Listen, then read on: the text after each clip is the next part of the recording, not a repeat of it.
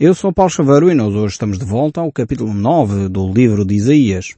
Eu espero sinceramente que tenham a sua Bíblia à mão, porque poderá ser muito útil para nós acompanharmos hoje a leitura destes textos bíblicos. Nós temos vindo a analisar passo a passo estes vários capítulos aqui que Isaías utiliza para trazer a profecia de Deus ao povo. É uma secção que começa no capítulo 7 e vai até o capítulo 12, onde Isaías eh, profetiza dentro do reinado de Acaz. São profecias onde Deus procura trazer o seu povo à santidade e ao mesmo tempo mostrar o seu amor e graça para com eles. No entanto, vemos já que Acaz é um rei que tem um coração extremamente endurecido. Um homem que de alguma forma representa o povo e representa o estado espiritual do povo, mas que chegou ao ponto de sacrificar o seu próprio filho uh, num sacrifício satânico, mostrando assim como ele estava uh, de costas voltadas para Deus. Mesmo assim, Deus continua a amar. Mesmo assim, Deus continua a dar uma oportunidade àquele povo, ainda que Deus vai alertando para o perigo espiritual em que eles se encontram. Então estamos no capítulo 9 e nós vamos começar por ver o verso 1. O verso 1 tem grandes profecias, uh, aliás, nesta secção encontramos grandes profecias acerca de Jesus Cristo, acerca do Messias prometido, mas também ao mesmo tempo profecias que tinham aplicação uh, muito concreta uh, nos dias em que os profetas existiam. Vamos então ler e depois irei fazer alguns comentários mais sobre este aspecto da profecia uh, que tem sempre uma aplicação uh, para aquela geração e, no caso, muitas implicações também para o futuro. Diz assim então a palavra de Deus no livro de Isaías, capítulo 9, o verso 1. Mas para a terra que estava aflita, não continuará a obscuridade. Deus nos primeiros tempos tornou desprezível a terra de Zobulon e a terra de Naftali, mas nos últimos tornará glorioso o caminho do mar, além do Jordão, Galileia dos gentios. O povo que andava em trevas viu uma grande luz, e os que habitavam na região da sombra da morte, resplandeceu-lhes a luz. Nós temos de facto aqui um texto fantástico em que uh, o profeta Isaías vai trazer uma profecia para o norte uh, da nação de Israel. Temos que relembrar que Isaías era profeta em Judá, a sul. Não sei se conhece a região, uh, geograficamente, a região de Israel. Uh, muitas vezes aparece certamente de, nos noticiários. E se você está a visualizar essa mesma região, Israel é assim um pequeno retângulo junto ali ao Mediterrâneo. E Zubulon e Naftali ficam a norte, por cima, uh, de facto, do Rio Jordão, e aí se encontra essa, eh, essas duas tribos, eram duas tribos que, que tinham então esta área geográfica. E aqui o texto bíblico está a dizer que esse povo vivia em trevas. Vivia em trevas, obviamente, espiritualmente falando. Vivia numa escuridão espiritual. E aqui este texto bíblico aponta claramente para a vinda de Jesus Cristo. Tanto é assim que o evangelista que escreve o Evangelho de São Mateus, no capítulo 4, verso 12, eh, faz a utilização desta mesma profecia de Isaías, mostrando que esta profecia se está a cumprir integralmente com a chegada de Jesus Cristo. Diz assim, vamos ler, para podermos inteirar e compreender agora a relação entre o Velho e o Novo Testamento. Muitas vezes as pessoas não percebem que há ligação eh, direta entre o Velho e o Novo Testamento, nem percebem como é que Cristo aparece no Velho Testamento. Eis aqui uma manifestação clara de uma profecia acerca de Jesus Cristo no Velho Testamento que tem cumprimento direto uh, no Novo. Mateus capítulo 4 verso 12 diz Ouvindo, porém, Jesus que João fora preso, está a falar de João Batista, retirou-se para, está a ver na sua Bíblia, Galileia. O profeta Isaías estava a falar da Galileia, dos gentios. Então Jesus retirou-se para a Galileia e deixando a Nazaré, foi morar em Cafarnaum, situada à beira-mar. Não sei se você tinha visto, a profecia de Isaías falava que o caminho do mar se tornaria glorioso. Então Jesus foi viver para Cafarnaum, situada à beira-mar, nos confins, veja quais são as regiões, nos confins de Zebulon e Naftali. Exatamente como o profeta havia eh, profetizado, sabe quantos anos antes? 700 anos antes de Jesus nascer. E foi Jesus viver para ali? Por que razão? Diz o evangelista. Para que se cumprisse o que fora dito por intermédio do profeta Isaías.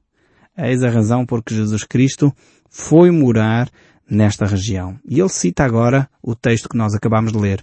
Terra de Zebulon, terra de Naftali, caminho do mar, além do Jordão, Galileia dos gentios, diz aqui o, o autor do Evangelho de Mateus, citando então o profeta Isaías. Jesus realmente começou o seu ministério nesta região, nesta região de trevas, e o povo ali viu uma grande luz. O próprio Jesus assumia isso dizendo, Eu sou a luz do mundo. Quem me segue não andará em trevas, pelo contrário, terá a luz da vida. E realmente, quando nós seguimos Jesus, as coisas ficam mais claras. Primeiro ficam mais claras para nós próprios, em que temos mais facilidade em reconhecer as nossas falhas, os nossos erros, o nosso pecado, confessamo-lo e abandonamo-lo. As coisas ficam mais claras a nível até eh, sociológico, a nível político, a nível histórico, porque nós começamos a perceber as implicações de determinadas um, ações concretas na história. Deus continua a ser o Deus da história, o Deus que não abandona os seus filhos. E por isso mesmo começamos a ter uma percepção completamente diferente da realidade. Porquê? Porque a luz do entendimento de Deus chega até cada um de nós. Mas, no entanto, ainda que o profeta Isaías uh, está a começar a revelar algo que tem a ver com a primeira vinda de Cristo, o que vem a seguir, os versos seguintes, uh, aponta-nos para a segunda vinda de Jesus Cristo.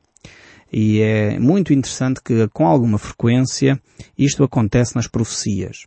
Os profetas, uh, creio eu, ao receberem a revelação de Deus, não tinham total compreensão do que estavam a receber. Entendiam, como é óbvio, o que Deus estava a dizer, mas não estavam a ver todas as implicações. Por isso o profeta Isaías não percebe que entre o verso 2 que acabamos de ler e o verso 3, 4 e, e os seguintes há cerca de, pelo menos até agora, dois mil anos de intervalo. Eu não sei se você já esteve numa zona de cordilheira, de montanhas, numa zona onde há várias montanhas, e a ideia seria mais ou menos esta, uma vez contaram esta ilustração e faz sentido para mim, eu repito, porque acho que é isso que acontecia de facto com os profetas. Eles viam assim como que os topos uh, das montanhas, os cumos das montanhas, mas não se apercebiam dos vales. E os profetas muitas vezes viviam desta maneira. Viam a profecia e depois lá mais à frente parecia o mesmo monte, mas afinal é o cume de um outro monte. E esqueciam-se que entre uma montanha e outra há um grande vale. E é o que acontece aqui entre o verso 2, 1 e 2, e o verso 3. O profeta está a ver como se fosse uma coisa só. Ele está a declarar que o Messias virá nestas condições. Mas nós sabemos que entre uh, o verso 1 e 2 e o verso 3 pelo menos já distam a um hiato de tempo de cerca de dois mil anos, pelo menos. E aguardamos ainda, de facto, esta segunda vinda de Cristo e o completar uh, na totalidade desta profecia. O verso 3 diz assim, Tens multiplicado este povo, a alegria lhe aumentaste, alegraram-se eles diante de ti, como se alegram na ceifa e como se exultam quando repartem os despojos. É óbvio que esta profecia ainda não se cumpriu na totalidade. Infelizmente a nação de Israel continua uh, em lutas constantes. Praticamente desde esta época o povo de Israel não teve descanso de guerras. Foi guerras, depois foram levados como deportados para a Babilónia, estiveram lá 70 anos na Babilónia deportados, regressaram, a terra de Israel estava completamente destruída, entretanto veio o Império Romano, de novo ocupou a nação de Israel, depois foram, no ano 70, espalhados por todo o mundo e em 1948, já bem pouco tempo, eh, então foi de novo devolvida à nação de Israel depois do, do extermínio eh, que Hitler mandou fazer ao povo judeu, foi então atribuída um território. E infelizmente esse território e as Nações Unidas, quando o atribuíram, não tomaram as devidas cautelas e desde então eh, Israel continua em guerra porque os povos à sua volta não lhe dão descanso. E vemos que não há alegria, não há de facto um aumentar da alegria no povo uh, de Israel, não há de facto essa paz interior que eles tanto buscam. Aqui realmente há uma referência quanto à segunda vinda de Jesus Cristo. Uh, o apóstolo Paulo descreve esta, esta perspectiva que os profetas tinham uh, da profecia, mostrando realmente que nem sempre eles tinham toda a compreensão do que iria acontecer. Eu gostaria de ler convosco este texto em Romanos, capítulo 16, verso 24, que nos retrata exatamente esta, eh, este, este buraco do tempo que os profetas não reparavam quando muitas vezes recebiam as profecias. Então Romanos 16, verso 24 diz, A graça do nosso Senhor Jesus Cristo seja com todos vós. Ora, aquele que é poderoso para vos confirmar segundo o meu Evangelho e a pregação de Jesus Cristo conforme a revelação do mistério guardado em silêncio nos tempos eternos e agora se tornou manifesto e foi dado a conhecer por meio das escrituras proféticas, segundo o mandamento de Deus eterno, para obediência por fé entre todas as nações. Então temos aqui que este, esta mensagem de Deus foi guardada em silêncio nos tempos eternos. Não era para ser revelada de imediato. A igreja primitiva também não tinha a totalidade da compreensão do que iria acontecer.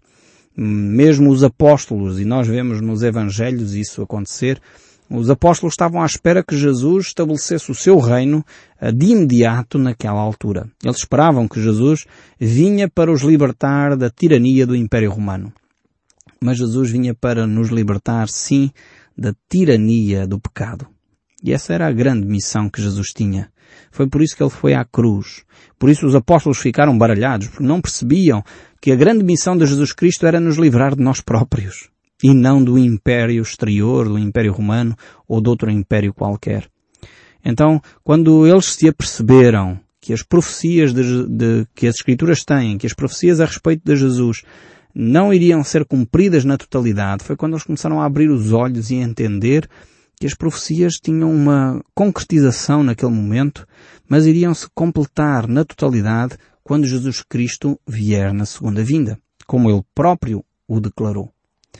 E então temos aqui esta, esta explicação porque é que os profetas, e mesmo alguns dos apóstolos no início, não tiveram a totalidade da compreensão do que estava a ser declarado. Mas por isso vamos voltar ao livro de Isaías, já tendo esta perspectiva uh, de que o profeta, os primeiros dois versos falava acerca do nascimento de Cristo, da, da estadia em que Cristo esteve entre nós, e agora a partir do verso 3 e 4 está a falar acerca da sua segunda vinda onde há a plenitude do cumprimento destes textos. Vejamos então o verso 4.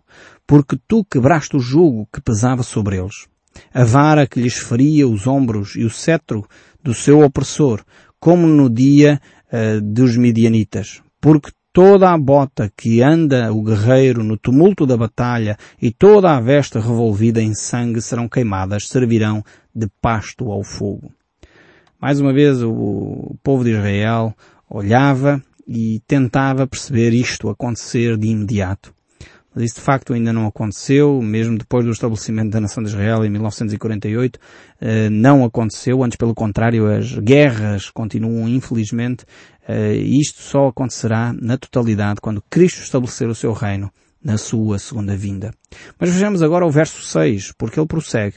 Porque um menino nos nasceu, um filho se nos deu. O governo está sobre os seus ombros. E o seu nome será Maravilhoso Conselheiro, Deus Forte, Pai da Eternidade, Príncipe da Paz. Para que aumente o seu governo e venha paz sem fim sobre o trono de Davi e sobre o seu reino, para estabelecer e o firmar mediante o juízo e a justiça desde agora e para sempre. O zelo do Senhor dos Exércitos fará isto que temos palavras de facto fantásticas. Mais uma vez, vemos esta, esta, este cruzamento de ideias entre o nascimento de Cristo e o cumprimento de, total na segunda vinda de Cristo. Fala acerca deste menino que vai nascer, um filho que nos é dado, o Deus eterno é feito carne, como diz o evangelista João no seu primeiro capítulo, o verbo de Deus passa a ser carne e habita entre nós, mas ao mesmo tempo vemos aqui uh, que Jesus Cristo não completou isto. O governo estava sobre os seus ombros, ou está sobre os seus ombros. Jesus Cristo não completou esta profecia. Ele não assumiu o governo da nação de Israel. Ele não se tornou rei em Israel. Aliás, a maior decepção provavelmente que os apóstolos tiveram foi quando Jesus entra triunfalmente em Jerusalém, é aclamado como rei em eh, Israel e Jesus se recusa a assumir esse papel naquela altura, porque não era esse o objetivo da sua primeira vinda. O objetivo da sua primeira vinda era criar um reino de ordem espiritual. Um reino que tem valores que trespassam o material, que trespassa o dinheiro, que trespassa o comer e o beber. Um reino que os valores são mais profundos, são valores como o amor, são valores como a verdade, são valores como a justiça, são valores que nos levam a dar a vida pelo próximo. E é isto que Jesus queria estabelecer, um reino eterno. Eu creio que foi isto que Napoleão compreendeu quando estudou Jesus Cristo e é por isso que Napoleão lhe é atribuídas tantas frases interessantes acerca da pessoa de Jesus. Napoleão compreendeu quando ele estava exilado na ilha de Santa Helena e ele dizia, fui general durante tanto tempo e agora que estou exilado não há um único soldado disposto a dar a vida por mim? No entanto, Jesus Cristo, 19 séculos depois, continua a ter pessoas fiéis que, se for necessário, dariam a vida por ele.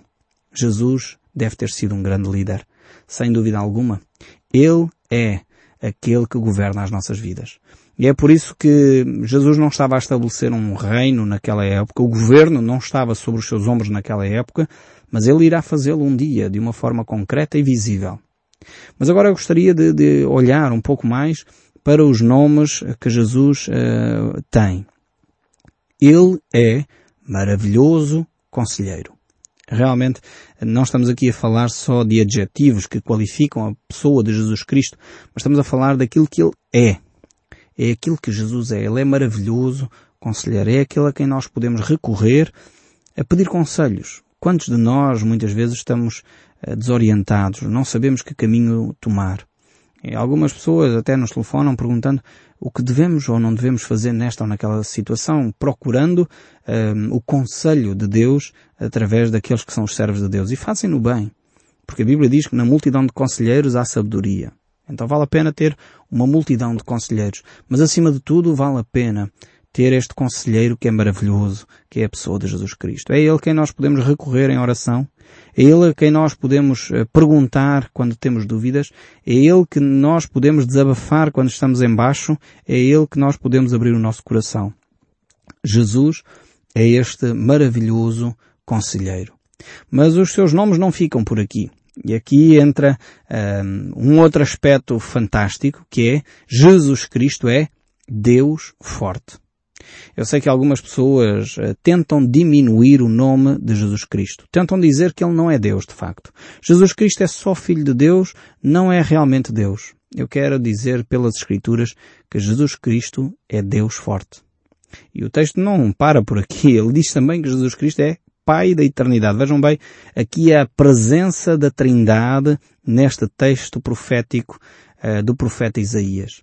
Ele mostra a divindade de Jesus Cristo, o Deus forte, aquele Deus que é criador dos céus e da terra, aquele Deus que é todo poderoso, aquele Deus que está entre nós. Realmente é, é fantástico quando nós começamos a analisar as Escrituras. Ele está a falar do nome de Jesus Cristo e, e, e apresenta aqui um paradoxo. Como é que um menino que nos nasce, um ser que é vulnerável, um ser que é praticamente uh, indefeso, é Deus forte. Esta é, é a maravilhosa obra de Deus entre nós. Por isso, eh, gosto tanto da definição que o apóstolo João tem eh, do nascimento de Jesus Cristo. Ele é o verbo de Deus que se fez carne e habitou entre nós. É o Deus forte no nosso meio. É o Deus que se limitou a si próprio, se fez carne, se fez homem, para trazer a cada um de nós o amor do Pai eterno eu fico extasiado a, olhar para estes textos das Escrituras. E realmente eu espero que você possa beber, possa sentir eh, a força que estes textos têm.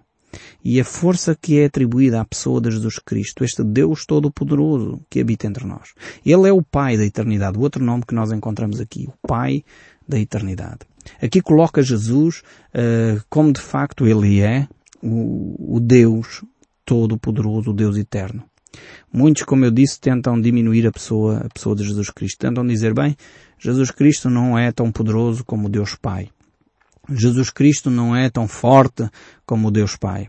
É, mas realmente o que o texto bíblico nos mostra é exatamente o contrário. Jesus Cristo é Deus na sua totalidade. É o Deus que habita entre nós. É o Deus triuno em quem nós acreditamos como cristãos. E é isto que faz de nós ser cristãos.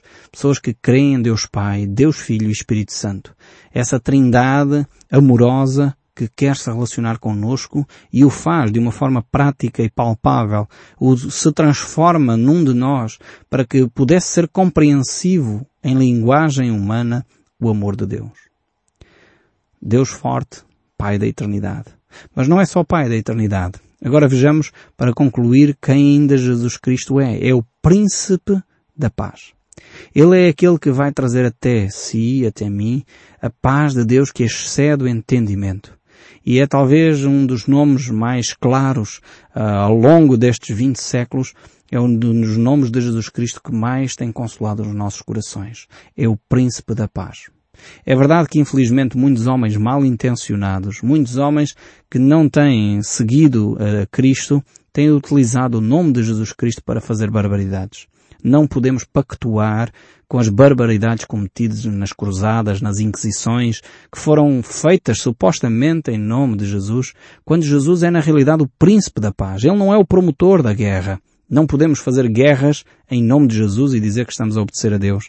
Não é possível fazer isso. Porquê? Porque Jesus Cristo é o príncipe da paz. E ele confiou-nos a cada um de nós o ministério da reconciliação, este ministério da paz, de fazer paz entre os homens. Por isso o apóstolo Paulo, na sua segunda carta aos Coríntios, no capítulo 5, verso 18, diz, Ora, tudo provém de Deus, que nos reconciliou consigo mesmo por meio de Cristo e nos deu o ministério da reconciliação, a saber, Deus está em Cristo reconciliando consigo o mundo, não imputando aos homens as suas transgressões e nos confiou a palavra da reconciliação. De facto, cada um de nós deve promover eh, no nosso redor, esta reconciliação. Devemos ser promotores da paz ao nosso redor. E como diz Paulo na carta aos Romanos, no que depender de nós, tende paz com todos os homens. Vivamos de uma forma prática o príncipe da paz no nosso dia a dia. Vivamos de uma forma concreta na nossa família o príncipe da paz que quer estabelecer a paz de Deus no nosso coração. Eu espero sinceramente que o som deste livro continue a falar consigo, mesmo depois de desligar o seu rádio. Que Deus o abençoe ricamente e experimente a paz de Deus que excede o entendimento a guardar o seu coração. Até ao próximo programa.